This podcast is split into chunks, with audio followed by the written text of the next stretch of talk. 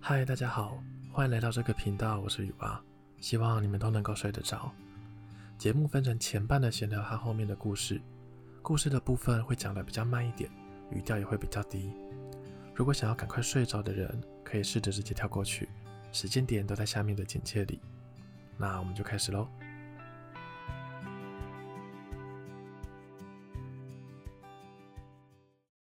又是一个礼拜过去了。终于来到第十集了，这是一个这是一个重大的日子。我当初在开频道的时候，就在脚本的资料夹里边创了十个 EP one 到 EP 十，哇，仿佛仿佛录 EP one 还是昨天而已。在这么特别的一天里啊，我想要做一个比较不一样的事。今天的闲聊会着重在我做十集以来的心得分享，会分享一些数据。然后我花费多久的时间，未来想要改变的事情等等。嗯，与其说是闲聊，不如说是一个记录吧。就之后可以再回来听。那如果有听众也想要做 Podcast，也可以听听看这个，说不定会有一些帮助。好，那在分享这个心得之前呢，在讲后面的大故事之前，先来讲一个小小的故事。嗯。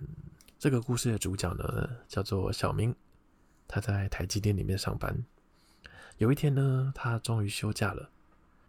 难得的假日啊，当然要睡到自然醒啊。那这个这一天呢，大概七点半左右，小明突然接到房东太太的电话。这个房东太太告诉小明，他的机车被撞倒了。于是小明就赶快下楼看看情况。果然，小明的机车就被一个小白痴开车撞倒了。而那个小白痴就是我。好，来聊来聊一下撞到的原因哦。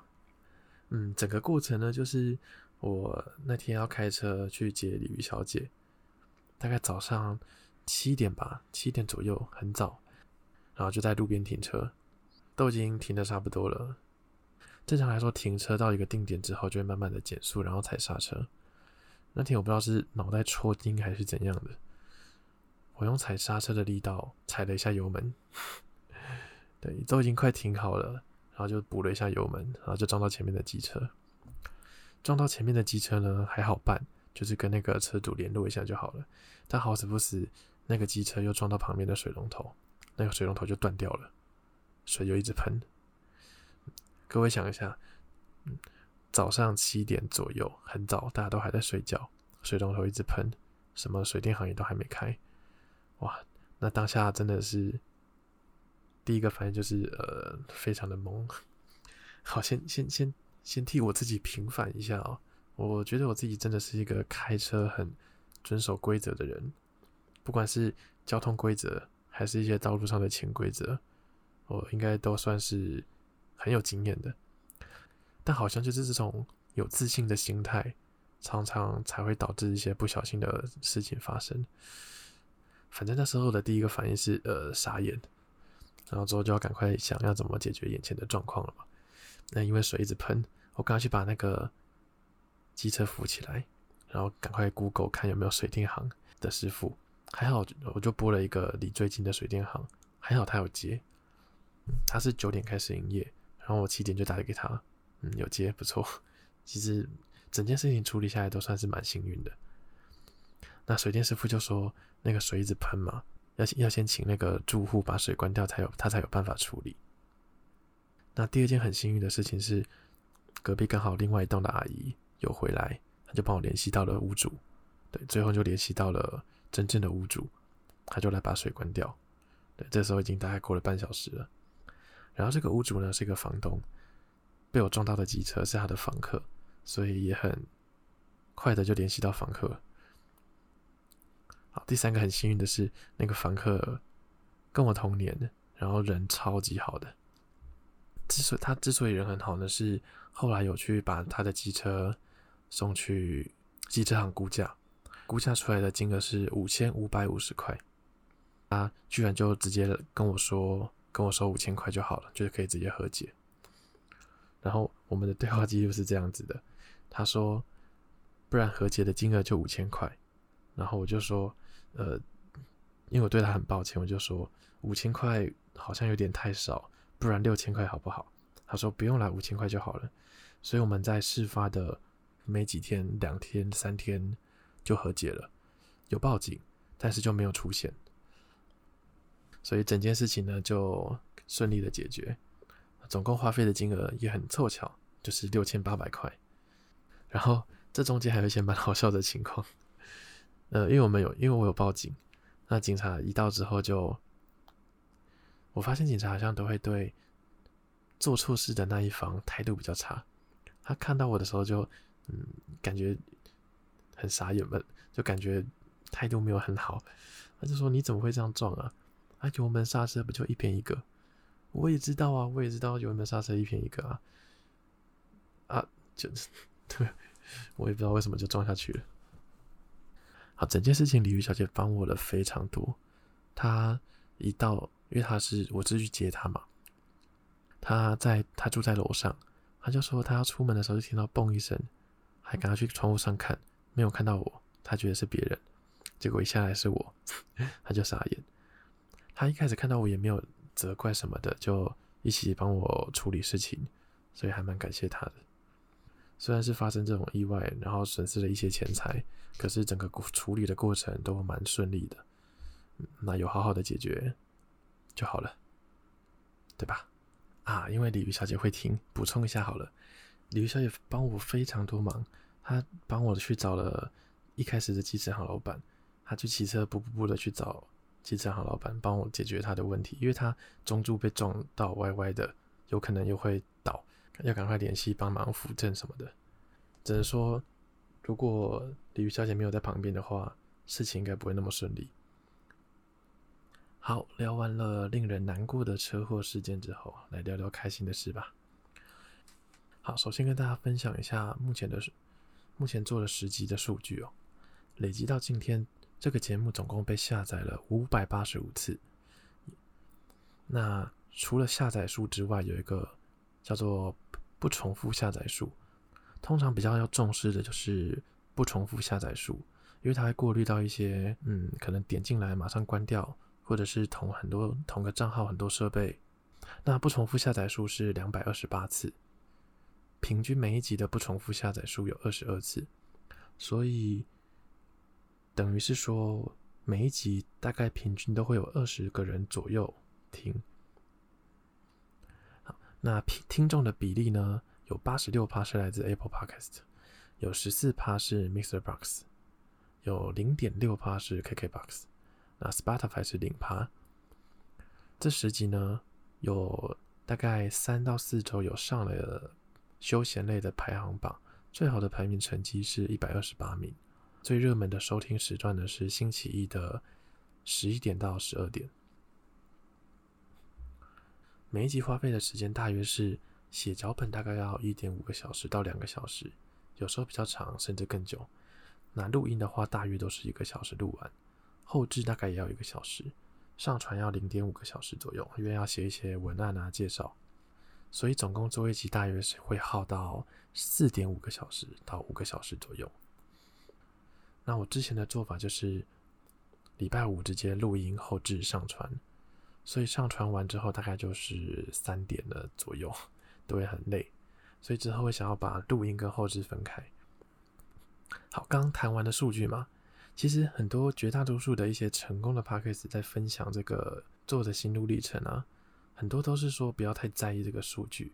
有人分享过一个案例，有一个很知名的国外的 Podcaster 录了一百集左右吧，还是成功的。然后有一次他回头去看数据，因为他那个人都不看数据的。那他在呃第五十集还一百集的时候，回头过来回回去看自己以前的一些单集，大概有前二十集啊的收听率基本上都是零，所以很多人都建议说不要去看数据。但对我而言来说，我觉得每周看一些呃数据的高啊，数据的低，反而是让自己开心的一个方法。有时候看到某一天的收听量特别的高，就会让我很有成就感。那如果看到有一些朋友留言啊，甚至是有一些陌生听众的鼓励，也都是一个嗯很棒的成就感。这个那这个成就感呢，对我来说是一个很好的动力吧。不断的找到成就感的来源，对我来说很重要。好，那想讲一下一些心得好了。之前看到有一篇文章写得很好，他说事前的准备都不算行动，只有真正开始录第一集，你真的开始后置，真的上传，才算是行动。我回想我自己的第一集，那时候就是抱持着我知道我一定会做的很烂。还记得那时候上传第一集之后，大概过了一周，就那时候发现，除了鲤鱼小姐之外，大概有二十一个下载数，其中有六个是不重复的，代表说那一集有五个人的听。我就很兴奋的截图给鲤鱼小姐看，因为那时候我的预想是根本就不会有人来听，就是只有鲤鱼小姐自己一个人。所以后来发现，哎，有一些陌生人来听，我觉得嗯好酷哦，蛮开心。然后。大概做了到第五六集的时候，身边有一个同学啊，他也一起加进来做了。来小小的工商一下，介绍一下，他的频道叫做 Teddy Talk，T E D D Y Talk，T A L K。那我觉得他跟我蛮不一样的，因为我的主题就是睡眠，语气啊，节目的结构都会相对的比较工整一点。可是他的节目就会加入很多音效，很多想法。还会请别人他的朋友录音，蛮有趣的。那在这个有趣的节目之中，他的说书节目的核心又是一些可能人生的观念啊，或者一些嗯生活的工具啊等等的。所以我觉得，如果他肯坚持做下去的话，然后持续不断的审视自己，然后不断的修正，我觉得他也是一个蛮有发展性的一个频道。好，那第三点来讲一下。做 Podcast 之后对我自己生活的改变，其实我是一个很有很多想法的人，但我的执行力很低，而且有时候都会三分钟热度，所以能够坚持一直做一件同一件事情，对我来说很不容易，所以我真的很开心，我可以自己做到第十集。那我觉得这这个这个就是做 Podcast 对我一些做事态度的改变吧，对生活的改变就是。遇到有趣的事情，我都会先记录下来，因为我想要拿来这边讲。甚至是有些时候，我感觉我这样做就能够遇见一些有趣的事情，我就会去做。可是在这之前，我根本就不会做这件事情。举个例子好了，有一次我在骑车的时候遇到一台洒水车，但旁边都没有工地，地板也都没有灰，它就在那边一直洒水。正常来说，我就是骑过去就就算了。突然脑袋里就想说，嗯。这个洒水车会最最后会到哪里呢？那他为什么要在这些没有灰尘啊、根本不需要洒水的道路一直洒水？我就一直跟在他后面骑。对，结果后来发现发现他就进入一个工地了。对，也不也不知道跟也不知道能够分享什么。但我想表达的事情就是，嗯，做 Podcast 让我一定程度的改变了我原本的行事风格，就想要遇到一些有趣的事情吧。好，那再来是心情的部分。嗯，总体而言非常的开心。我觉得做 Podcast 就很像你在雇一个花园，我就是在花园里面挖呀挖呀挖的那个园丁。那每一个每个礼拜啊，固定施一次肥，浇一次水，那个花就会慢慢的长出来。看着它长大就会很开心。好了，原本不太想讲的，但其实我今天负能量非常的大，但。刚刚录完故事，然后到现在讲完这些东西，我觉得心，我觉得我的心情就变好了不少。好，这段等一下后制的时候，不知道会不会被我剪掉。好，最后讲一下这个频道之后要做的事情哦。第一个事情是我想要制作一个适合这个节目的一个循环的动画，就像是有一些 YouTube 念书的音乐啊、轻音乐啊、背景音乐。它的画面就是一个循环的动画，就可能是一个女生坐在书桌前，然后拿着笔挥个两下，然后抓抓头，然后旁边窗外的雨在下，然后可能旁边有个壁炉火光在摇曳着，这样子，就这种类似 GIF 动画的东西。然后想要慢慢把这些 Podcast 的节目放上 YouTube。那放会想要放 YouTube 的理由是。因为用 YouTube 的人一定远远大于 Podcast 嘛。其实我也可以想象到，如果放在 YouTube，那个观看次数一定很难看。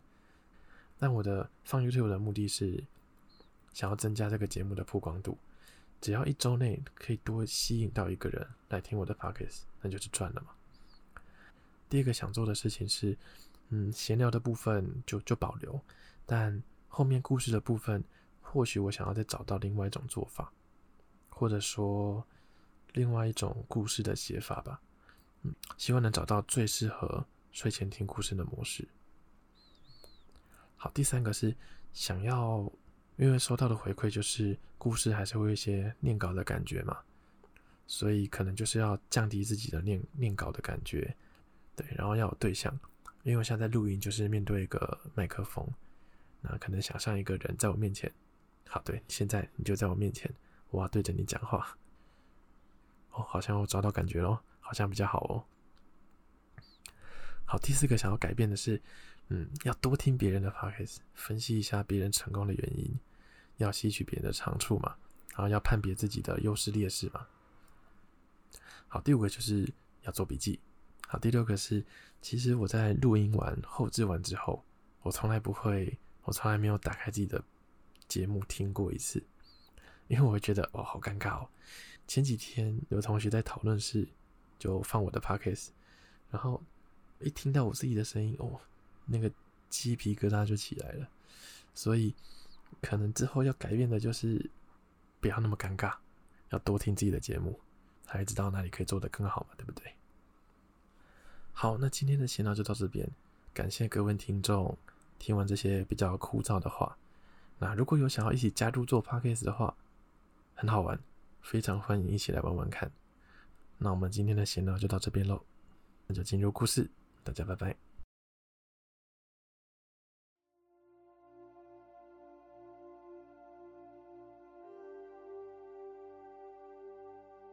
从前，从前。有一位叫做班杰明的摩托车职业骑手，他非常热爱骑摩托车，经常骑着他的车子在街道城市穿梭。在某年的六月，一个炎热的夏天里，班杰明真的热到受不了了，所以决定前往一个传说中的湖泊——冰水潭附近的小镇旅游。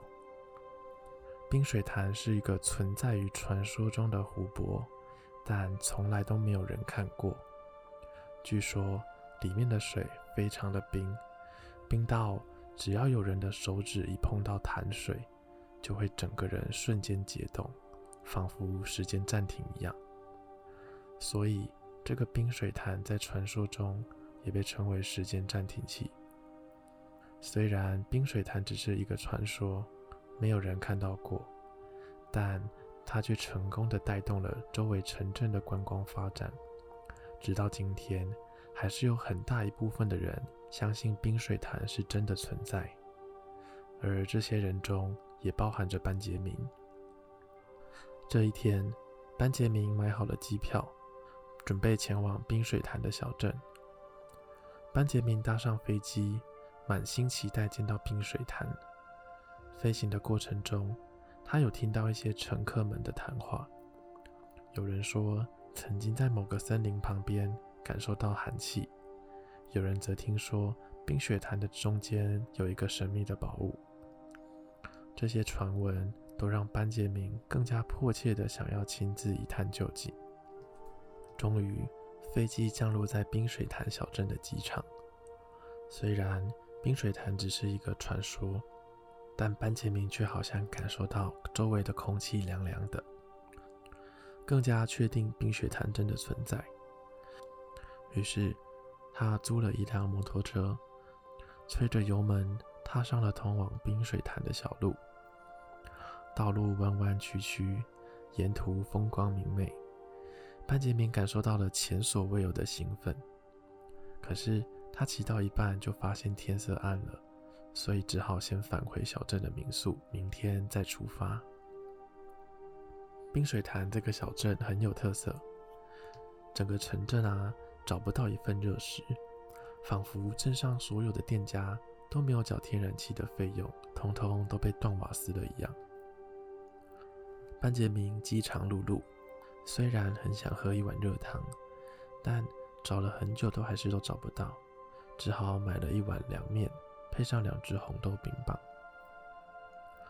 班杰明吃着冷面，感受口中的凉意，嘴角忍不住苦笑着。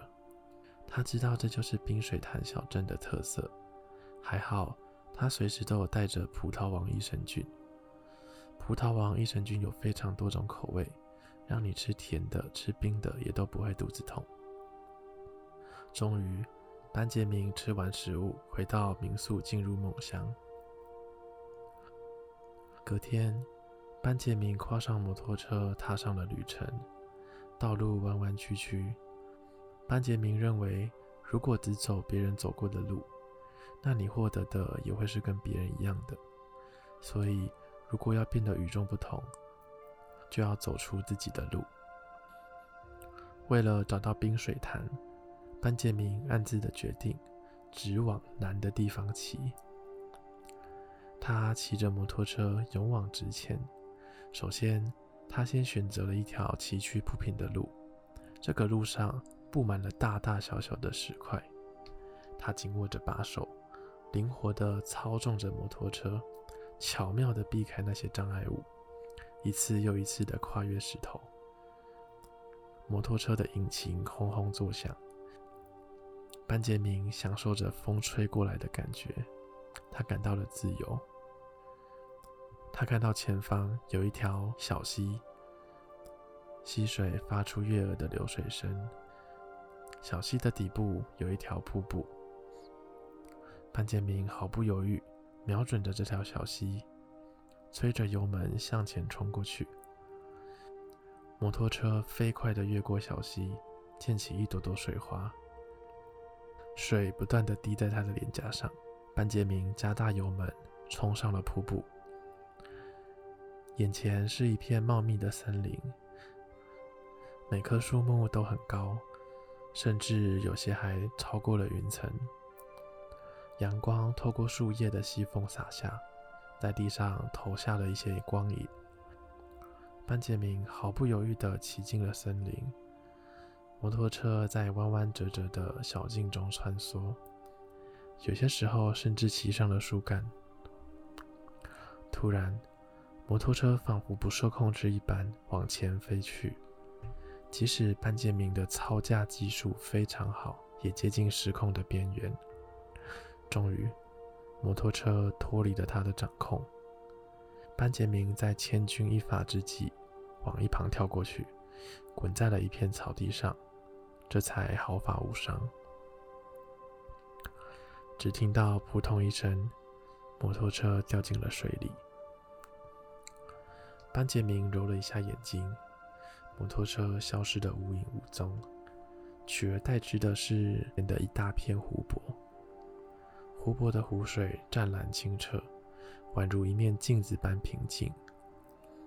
微风轻拂过湖面，波光粼粼，就好像有几千几百颗的钻石在湖面上闪烁着。毫无疑问，班杰明来到了冰水潭。冰水潭是真的存在的。班杰明很激动，即使要赔偿一大笔摩托车的租车费用，即使他不知道要怎么回家，但在这一刻，他的心情非常非常的激动。感动了很久，班杰明慢慢的来到湖边，湖水碧绿清澈，看起来很平静。他伸出手指，小心地碰了一下湖水，感受到了一阵刺骨的寒意。但奇迹的是，班杰明没有像传说中的一样，整个身体被解冻。他惊讶地看着湖面，心中忍不住涌起一股想要跳下去的冲动。他跳下去了，他跳下湖泊，往湖的中心游过去，穿过了一些冰层。他想看看湖的底部，真的有宝藏吗？是否有藏着什么秘密？他慢慢的潜下去，湖泊底下的景象竟然美不胜收，仿佛进入了一个另外的世界。湖水非常的清澈，底部散发着微弱的光芒，光芒照在色彩缤纷的珊瑚礁上，还有一些奇形怪状的岩石。班杰明环顾了四周，只见周围的生机勃勃，很多鱼穿梭在其中，游来游去。里面有美丽的热带鱼，在湖水中翩翩起舞。它们身上的色彩斑斓，就像彩虹一样。这些景象直接让湖的底部成为了一个色彩缤纷的水下花园。湖里面还长着一些水草，轻轻地摆动着。班杰明伸出手指，轻轻地摸着水草，不由自主地跳起了海草舞。跳了一阵子之后，更令班杰明惊讶的是，湖的底部是真的有散发一个微弱的光芒。他定睛一看，发现湖底的光芒就在一颗石头后面。于是他游了过去。一段时间之后，他赫然发现一个古老的水龙头，而刚刚的摩托车居然也在旁边，看起来像是受到了撞击，变得支离破碎。这个水龙头看起来也有一些损伤。班杰明游了过去，发现这个水龙头居然在漏水。为什么他能发现呢？因为这个水龙头流出来的水呈现淡淡的蓝色，伸手触碰，居然还温温的。班杰明也伸出了舌头舔了一下，嗯，是咸的。原来这个水龙头流出的不是冰水潭中的湖水，而是我的泪水。今天的故事就到这边喽，大家晚安。